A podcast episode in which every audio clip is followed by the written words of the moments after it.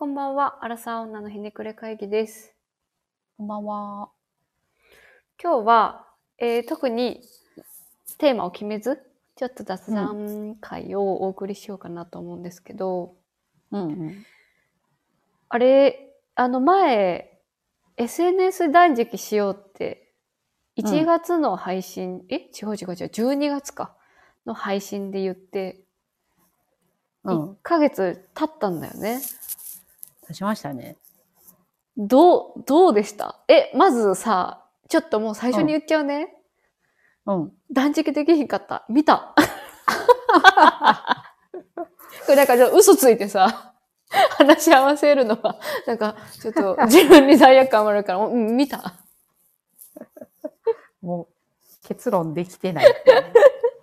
やっぱね、ネイルやってるんやけど、ネイルのデザインとか、ピンタレストとかで探してみたんやけど、やっぱなんかインスタの方が探しやすくて。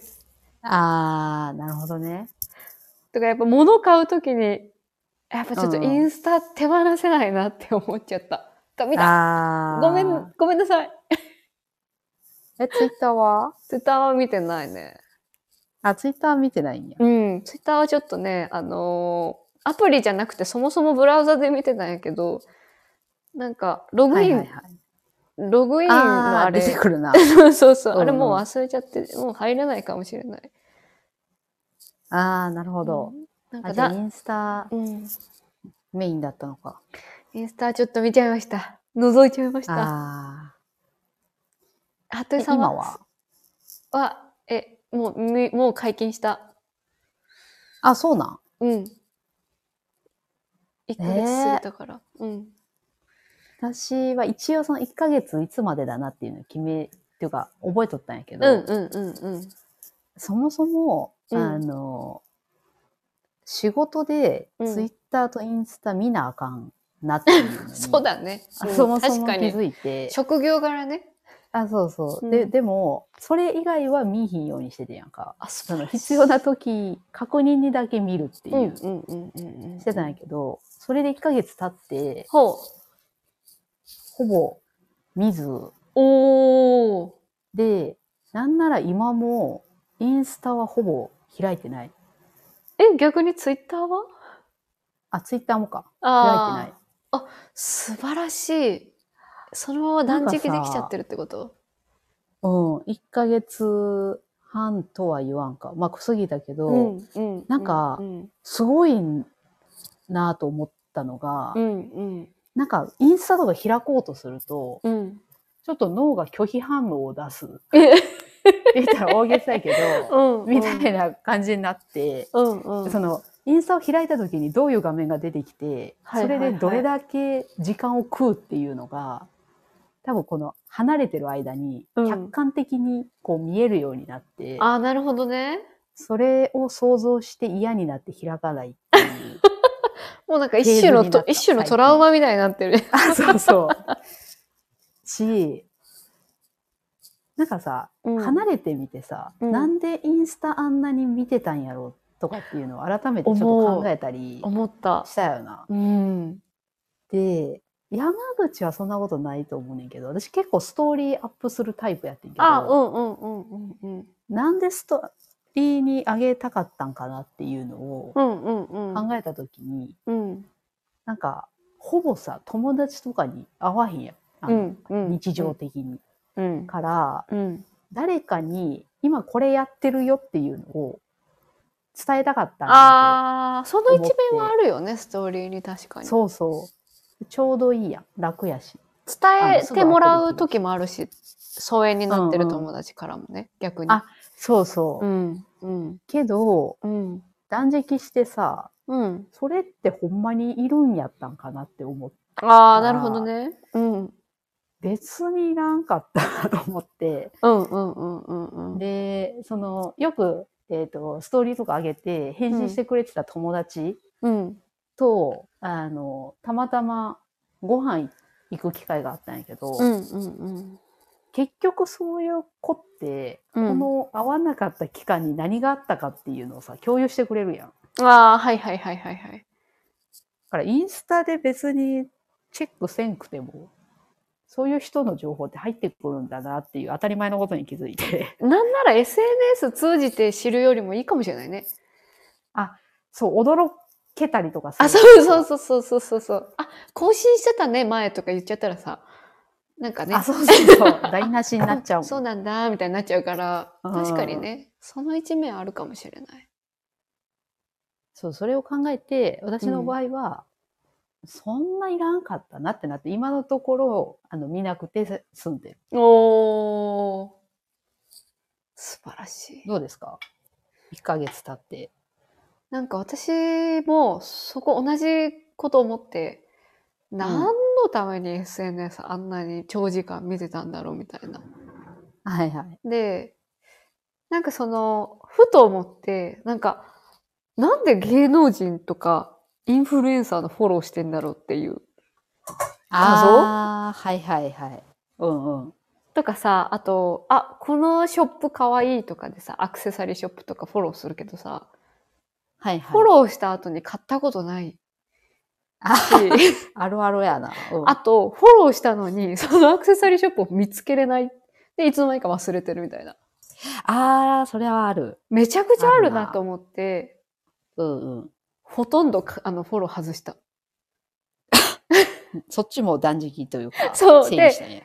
もっと保存機能とか、なんだっけ、ウィッシュリストだっけ、ああいうの活用しなきゃダメだなと思って。ああ、なるほど、なるほど。そう、とりあえずフォローを減らしたらめちゃくちゃ激減してフォローしてる人。うんうん、で、見やすくなったね。そう、激減したら、もうあなたが最新チェックしたのはここまでですみたいなマーク出てくるのを今回初めて知って。ああ、スクロールしきったら。あ、そう。はい。長らく見てた。そう。そしたら、もう、ほぼみんな更新しないから、SNS を立ち上げる意味がだいぶなくなって。はい。結果、本当に今ちょっとヘアワックスのバームを探そうと思ってるんだけど、みたいな、そういう。待って、私も今めっちゃ探してる。そう、バームなくなったからさ、いやどこにしようかなって思ってて。そう。うん。ちょっと、どこのやつがいいかちょっと後で教えてもらおう。いや、わからん。ちょっと今考え中ないけど、そういう時にしかインスタを開かなくなった。ああ、今も解禁は、そうしちゃってるけど、動機がないと立ち上げなくなった。で、その動機ついてに友達がストーリーを更新してたら、見るレベルになった。それは正しい付き合い方のような気するよね。インスタの適切な距離を今保ててて、本当に知らない人で言うと、本当好きなネイリストさんのやつだけは、頻繁に新デザインを更新してくれるから、そこら辺ぐらいしか今はもうフォローしてない。それも結局いつか必要になった時に見るためのあれやもん。あ、そう。から物を買うツールになりつつある。物を買うとか、なるほど。デザインの情報を入手するための便利ツールみたいな立ち位置になってきた。それでもめっちゃわかるわ。こう断食してる時にさ、インスタ、ツイッター以外のアプリとかも、ちょっとなんで見てたんかなとか考えるようになったんやけど、結構暇つぶしになんとなく見てるメディア多いなと思って。気がついたら親指が触ってるみたいなね。あ、そう。ツイッターとかインスタとかもさ、スクロールし続けたらひたすら見れると思うんやけど。見れるね。うん。じゃなくて、さっき山口が言ったみたいに、買う時の参考に調べるとか、調べ物する時にスマホを使うっていうスタンスにそもそも変えないとダメなんだなって気づいた。いや、そうよね。使われてるよね、もうスマホに。じゃないと。そう。それで言うと、ツイッターはやっぱり、気象情報は強いなって。あー、そうやな。改めて思った。今回、早いもんな。そう、断食中にさ、家のすぐ近くで火事があったのよ。すごくて、煙がうちの寝室まで入ってくるぐらい、結構近い距離で、そう、夜の11時ぐらいに。で、その時は、なんか、そのアプリはもう開けなくなってるからあれなんやけど、なんかそのまとめでさ、うん、ちょっとしたニュース記事みたいになってる時あるじゃん。ああ、はいはいはい。ツイッターのなんかいろんな人がこう載せてるみたいな。うんうん、あれでなんか、そう、あれで情報を得た上での記事があったから、やっぱそういう時はなんか使えるなって思ったな。正しい使い方改めて考えないといけないよね。うん。うん。のきっかけになったかなという、今回。正直、1ヶ月離れたとって、どうなんやろうなって思ってたけど、うん、結構、いろいろ考えたよな。ああ、そうやね。そうやね。うん。依存度が高いから余計ね。いや、本当に暇つぶしの時間、長かったやなって。でもその時間もさ、何に変わった？何してるかな？本読むか。うん。あ、でもなんか、ぼーっとその考える時間が増えたかもしれん。あー、なるほどね。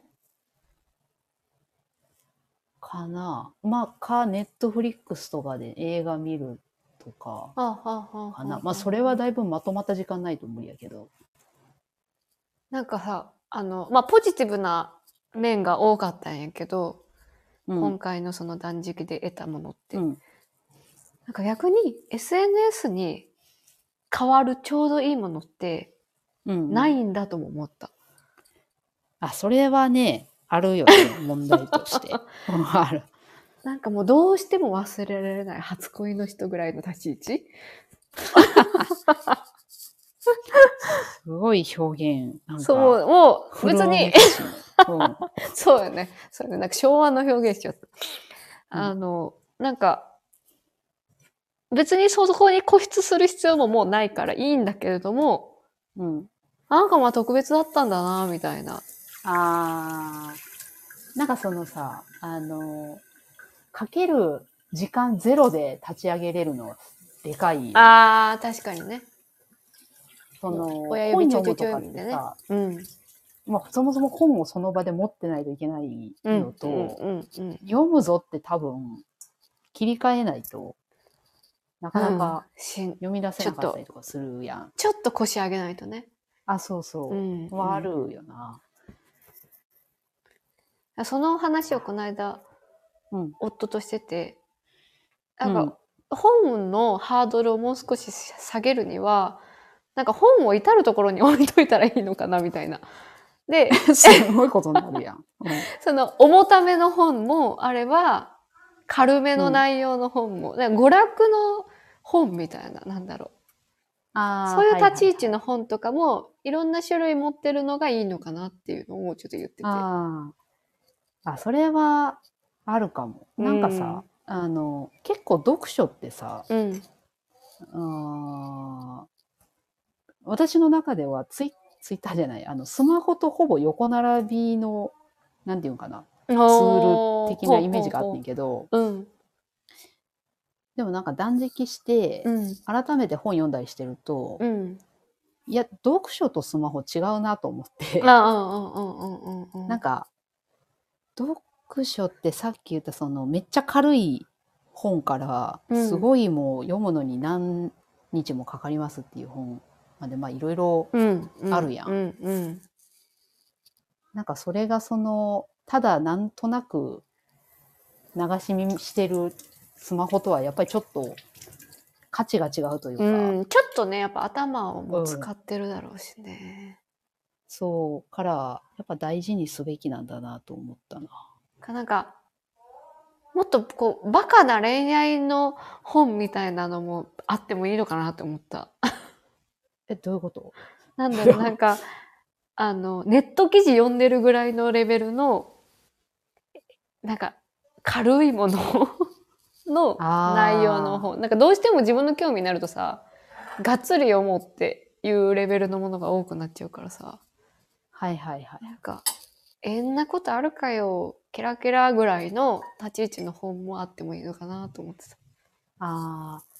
それで言うとさ、やっぱり、あれなんやろうな、自分が今まだ知らんだけで、無数にそういう雑誌とか、本とかがあって、ハマれば、もうちょっと読書の時間が増えていったりするんやろうね。なんかね、そんな気がするよね。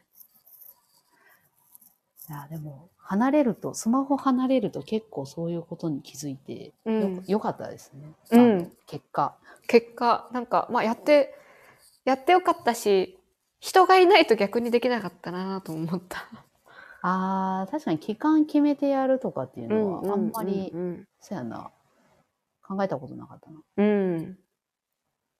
今いいお友達になった感じだな。よかった。そんな断食でしたね。あとなんかまだ続きそうです。あ、素晴らしい。なんかありますか？最近ありました？今日雑談会だからね。それで言うと、前も言ったんですけど、なんかメイクの仕方ってさ、改めて考えると習ってないし分からんくない？習ってないよね。いや、習ってないよね。さあ、そのほっとくとさ、古いメイクになっていくやん。いやー、この間すごい思ったそれ。31になって。そうやんな。なんか全然、そう。何年メイク変えてないんだって思った。そう、変わらへんやんか。まあその日常的なものやし。これってめっちゃむずないと思って。しかもさ、シーズナルごとに新しい色のさ、コスメが出てくるやん。やし、そもそも30代で肌の質が変わってるから、基礎化粧品も、こう、いろいろ考えないといけない。だろうに、誰からも忠告されてないから分かんないし。分かんない。なんか30過ぎてそのメイクって大事だなって思ってて、そのメイクをするじゃなくて、自分の今と向き合えてるメイクをしてる人はやっぱり綺麗だし。ああ、せやな。分かる分かる。ちょっと若くねっていうメイク。はいはいはい。だとやっぱ違和感感じちゃうし、あるよね。だから自分に似合う何かをちゃんとその時々で知ってるかどうかって。いや、そうよね。もうさ、それがさ、若い子が、あ、そのメイク間違ってるよっていうのは可愛いんやけど、この年で分かってないのはもうそれはマナーとしてダメなんだなっていう。いや、そうよね。そう。私それがさ、アイシャドウですごい感じて、この間。ああ、はいはいはい。なんか、一番わかりやすいよな。そう。たまたまその日に初めて会ったお母様の、お母様というか、ママさんのアイシャドウがなんか全然マッチしてなくて。なんか、珍しいね。なんだろう。結構目はそんなパッチリじゃない人で、ピンク系のアイシャドウをつけてて、やっぱ腫れぼったさがさ出るじゃん、ピンク系って。あれ、すごいグラデーション綺麗にしないとさ、結構、なんか、ってふと思ってしまって。いや、でもこの人もメイクアップデートしてないんだろうなっていうのをちょっとつい内心思ってしまって、ああ、自分もだなって。いやー、わかるよな。ああいうのってさ、この年になるとさ、残念な人に移っちゃうやん。そう、もったいないよね。そうなんだよな。もったいない。やっぱでもさ、この年になってめちゃくちゃ思う。やっぱブラッシュとかがすごい大事。ああ、せやな。グラデーションを出すにはやっぱブラシって大事だなっていう。なんかあれよね、その、お友達が、あれなんだ、結婚式場かなんかの専門学校にお卒業してるんだけど、そこでは、なんか習うらしい。そんながっつりじゃないけどね。ああ、その、お客さんの前に立つものを。そう、メイクの、まあ、基本中の基本だけだけど、How to みたいなのを学ぶらしい。それだけでも羨ましいなと思って。でもさ、あれ、悩ましいのがさ、レッスンあるやん。今の時代、そのメイクレッスンとか大人のための。あるね。けどさ、それの講師の人がどぎつすぎて。わかる。合わないよねってなるよね。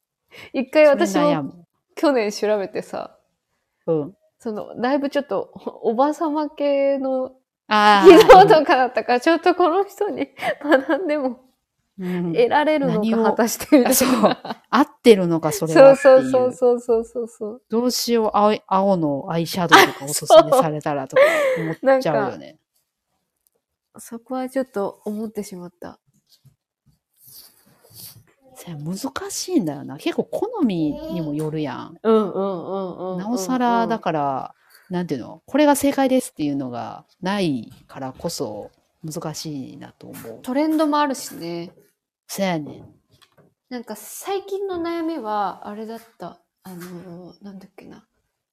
私二重、目が二重なんだけど、幅が結構狭くて、うん、アイシャドウがこう。なんかすぐよれちゃったりとか、なんかあんまり見えなかったりするみたいなのがよくあって、うんうん、でそれをどう解決するかみたいなのをちょっと YouTube でずっと研究してて、うん、なんかやっぱアイシャドウの入れ方とか一重二重奥二重によってさ結構違うなっていうのを改めて勉強しててさ、うんうん、なんか奥深いなって今更ながら思って。いや、せやななんか沼に入る人ってそりゃいるよなっていう感じするよね、メイクって。なんか自分ちょっとなんかないがしろにしすぎてたなとも思った。ああ、わかる。向き合わなきゃね。基礎化粧品も難しいよな。いや、むずい、本当にむずい。なんかベースってさ、特にその、お肌に一番影響あるからさ、もうさすがにちょっと。お金かけないといけないぞっていう感じがしてるんやけど、でもかといってさ、その肌に合うかどうかとかもあるやん。そう、お金かけるイコールいいじゃないのがむずいよな。そうやね。合うかどうかってさ、それなんか百貨店とかで試さないといけないやつですよねみたいな。なんかでもあれってさ、試してわかるのかな。その時はわかるけど。継続したらどうなのかっていうのがすごい不安になるのよね、いつも。それで言うと結構色味とかつける時の、形状とかで一旦判断してリピートするかどうか決める感じにどうしてもなっちゃうよね。なんかそうなのよね。基礎化粧品は難しいよな。むずいよね。でもそれで言うとさ、この間山口にも相談したさ、リキッドのアイシャドウを買ったんですよ。買いましたか。年末ぐらいに。なんかそんな悩むほどじゃないなと思って一旦買ったんだけど。そうだね。価格帯的にね。いやめちゃくちゃ良かった。本当。買って良かったです。で、今何色か買ったんですけど、同じメーカーのやつを。なんか私も奥二重やからさ、その二重の幅がそもそも奥二重の人ってそんな広くないし、まぶたが目閉じた時に重なる部分が多いから、夕方とかになるとパウダーだとどうしても下まぶたに涙袋あたりにパウダーが落ちてきてしまったりとかするんやんか、色によっては、からすごい難しいやけど、リキッドってもうリキッド状になってるからペタってくっついて取れへんねやんか。そこってやっぱそうなんや。すごいもう感動した。あと発色の感じもまあそれは結構メーカーによるんやけど、もうすごい綺麗なのと。あんまりそのムラが出ないから多分誰が塗ってもそれなりになんていうのかな、こなれ感が出るというかおしゃれな仕上がりになるっていう。いいね。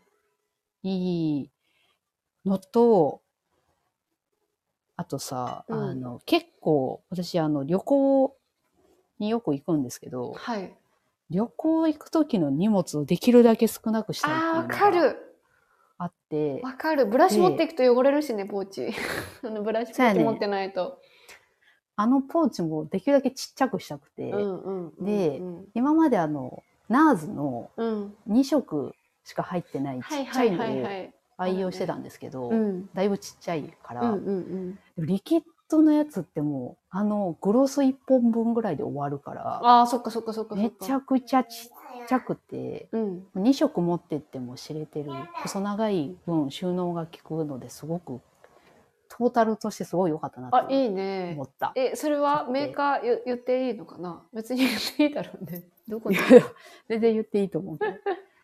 なんかいくつか買って、最初に買ったのはフジコっていう、普通にドラッグストアで売ってないんかな。なんかアットコスメストアとか、いわゆる化粧品コーナーに売ってるようなプチプラのメーカーなんやけど、なんかトータルで見るとそこのやつが一番良かったような気がする。あ、総合的に見るとね。あ、そうそう。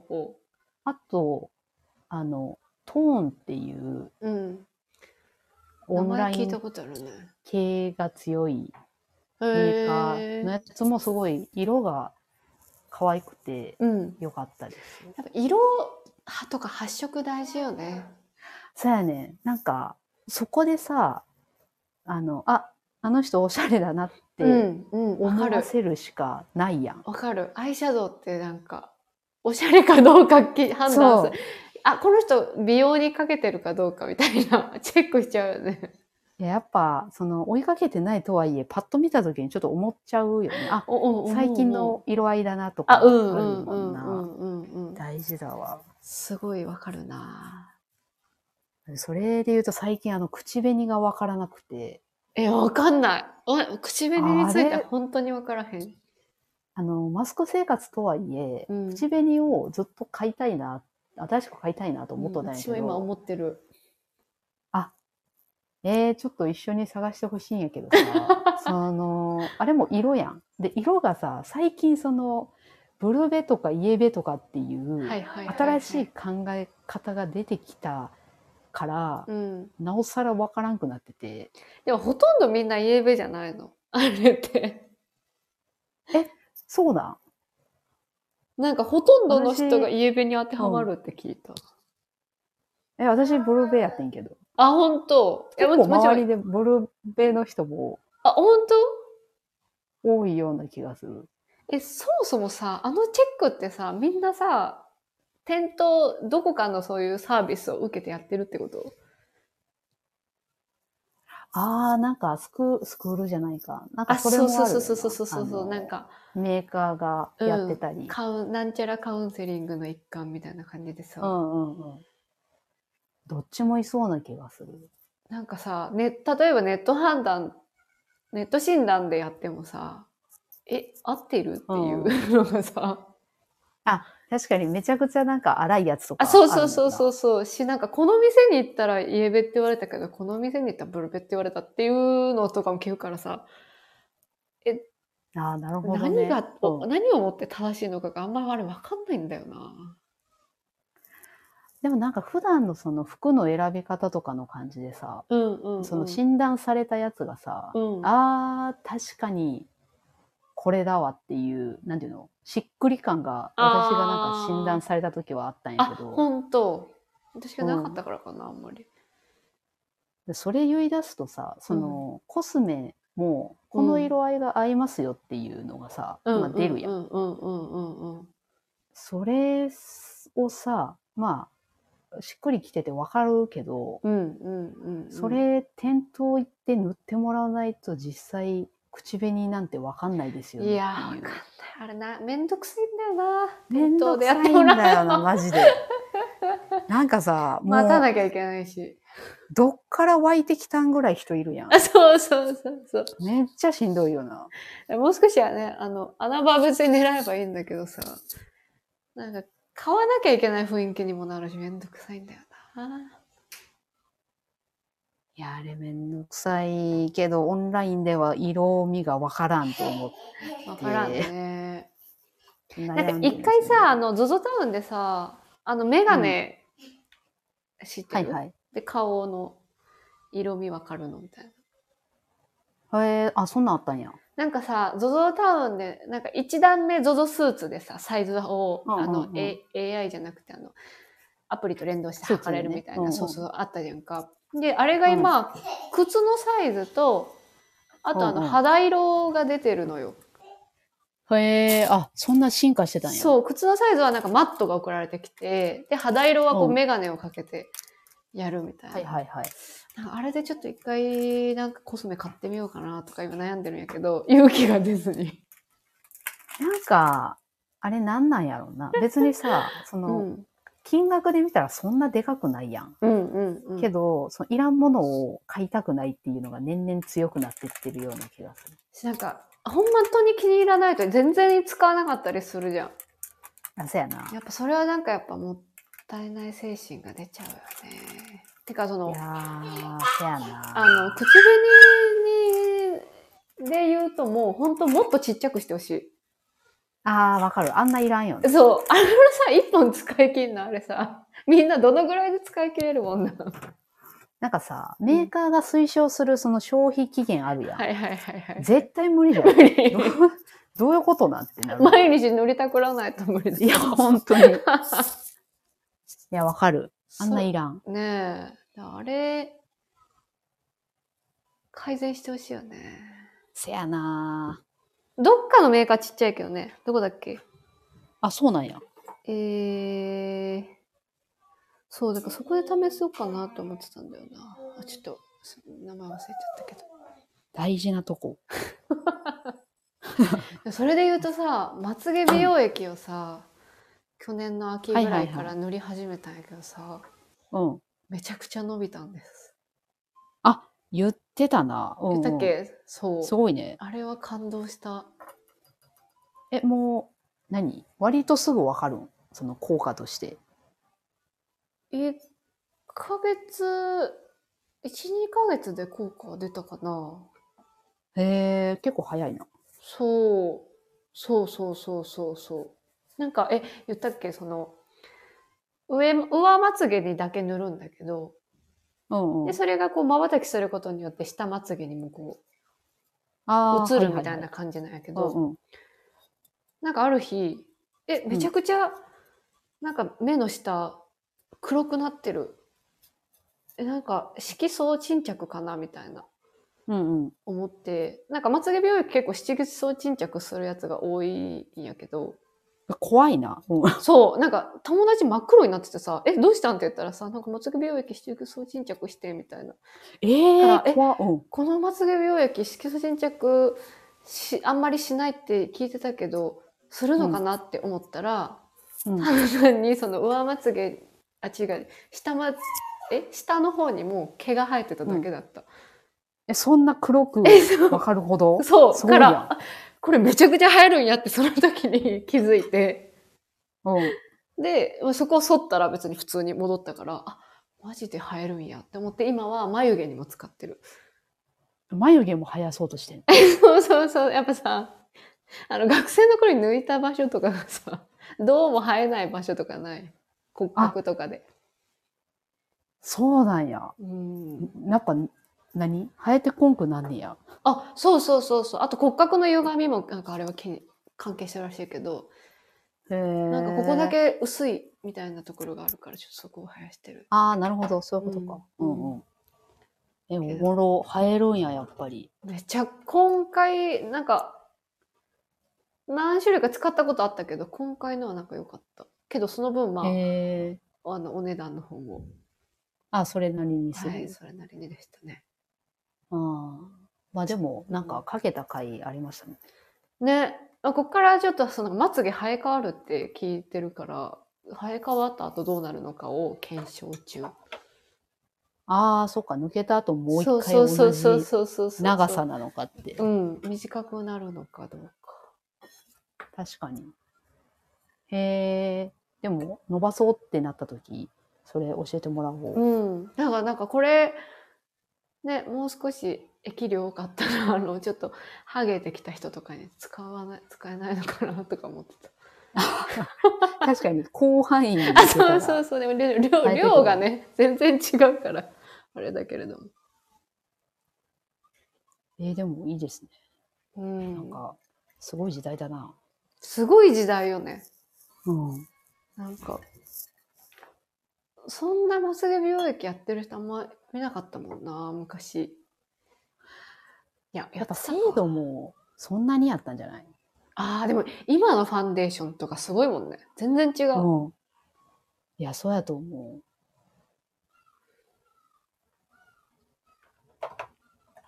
なんかこの間ファンデーション買い替えたけど、うん、カバー力あんのに落ちないって上こんなにもかって思ってた、はい、ああ、ファンデーションもね買い替える時とかすごい勇気いるよね。いるね。わかんないもん、そのテスターじゃなくてなんていうの、ちょっとしたサンプルぐらいじゃん。ああ、そうやねんな。うん。しかも季節によっても変わるしね。うん。なんか入ってる成分がとか考えるとさ、うんうんうんうん、本当になんかいろいろ一気にこう熱が出てきて、いろいろ調べるんやけど、うんうん、途中で本当に全部嫌になって諦めるっていう。確かに。そう思うと YouTube あると楽よね。そのなんか同じ肌質の人がさ、やっぱおすすめしてくれたりするからさ。ああ、YouTube も私結構見るの疲れてくんねんな。ああ、なんかメイクは化粧品買うときは参考にする。ああ、いや、そうやな。なんか一通り見てやっぱり決めたいなってなるな。うん。でなんか私の肌質がさ、前ちょっと言ったかもだけど、主作用っていう。顔がなんか赤みが出てる人の肌質で、同じ肌質の人を前 YouTube で見つけて、へえ、そう、それからもうその人のやつをめちゃくちゃ見てる。あ、そういう人を見つけると確かにいいな、うん、すごいすごい楽。なんか逆に何にもない人ってすごい見つけづらいんだよな、情報が多すぎて。なるほどな、なるほどな。確かになんか若干オイリー肌ぐらいしか悩みがないとかそういう感じの人ね。あ、そうそうそう。なるほどな。なんとでも言えるやん。うん。個人の感想具合が強いもんね。あ、そうそうそう。そういや、そらそうやねんけどってなる。なんか我々その肌トラブル派は、赤みめっちゃ消えてるじゃんとか。あ、わかりやすいの。そうそうそうそう。うんうん、夕方に経ったらこの肌質になるみたいなのが結構同じなのよ。ああ、なるほど。だいたいオイリー肌で、そう。崩れ方とかがすごい似てるし、毛穴の開け具合もすごい似てるのよ。ああ、じゃあすごい。めちゃくちゃわかりやすい。せやな、なんかその口も、よし。ますけど、うん、また挫折して、この間も挫折したけど、わかんないもんね、色が。わかんない。似合うかどうかとか。わかんないし、かといって店頭に行くっていうのもめんどくさくて、わかんないけど、ちょっとこの冬の間に買いたいですね。私も欲しい。どういう系の色が欲しいですかっていうのも答えられないぐらいわかってない今。だから似合うやつをくださいって言うしかないかなって思う。もはや。一番ハードル高いよね。うん、なんか美容部位の中でも、うん、自分が好きなメイクをしてる人を探して。そこがまずさ、難しくない？なんかさ、ブランドによってさ、めちゃくちゃ色出てるじゃん。なんていう、美容部員さんの。あ、でもブランドはさ、そもそもちょっと下調べでさ、うん、自分の好きな雰囲気のブランドのところ行くやん。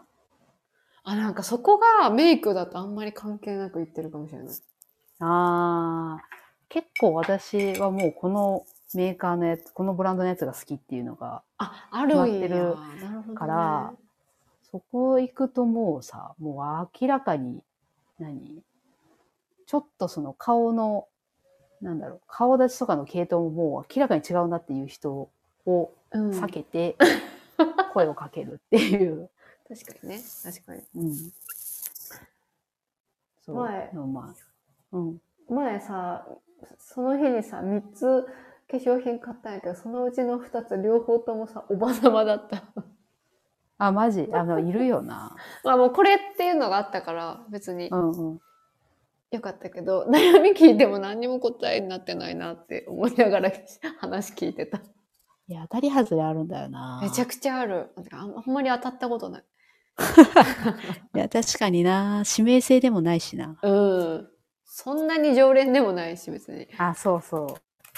そうなんだよな。なんか、ファンデーションはさ、ST ローダー使ってるんだけど、ST ローダーのおばさまとかもなんかすごかった。なんか癖強そうな感じ。なんかそうね、年配の人たちを接客してるんだろうな、みたいな感じが。ああ、はいはい。そう、でもファンデーションめちゃくちゃいいけどね。ああ、でもそれが変えれば別に。あ、そう。されようが。結果やっぱり YouTuber の人が合ってたからよかったけど。あ、そういう人を見つけるのが大事だな。難しいな。ちょっと探してみたいと思います。また。頑張って。ちょっとさ、あんまり人がいない百貨店行こうよ。梅田阪急とかじゃなくて。せやな。確かに。大丸梅田か。大丸は少ないね、人。うんうん。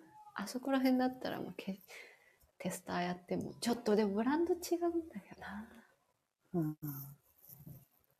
まあちょっと、はい。冬の間に探します。ね、メイクは改めて考えると悩むよね。放置しようと思えば放置できるけど。そうやな。でもそれできても30代になるともうちょっとごまかしが効かないので、そうですよ。大事ですね。ちょっとまたいいものがあったらぜひ教えてください。そうですね。お互いに。うん、シェアしましょう。年齢が年齢なのでね。はい。ということで。本日は雑談会でした。来週は多分テーマについて話すかな、と思われますので、次回もお楽しみに。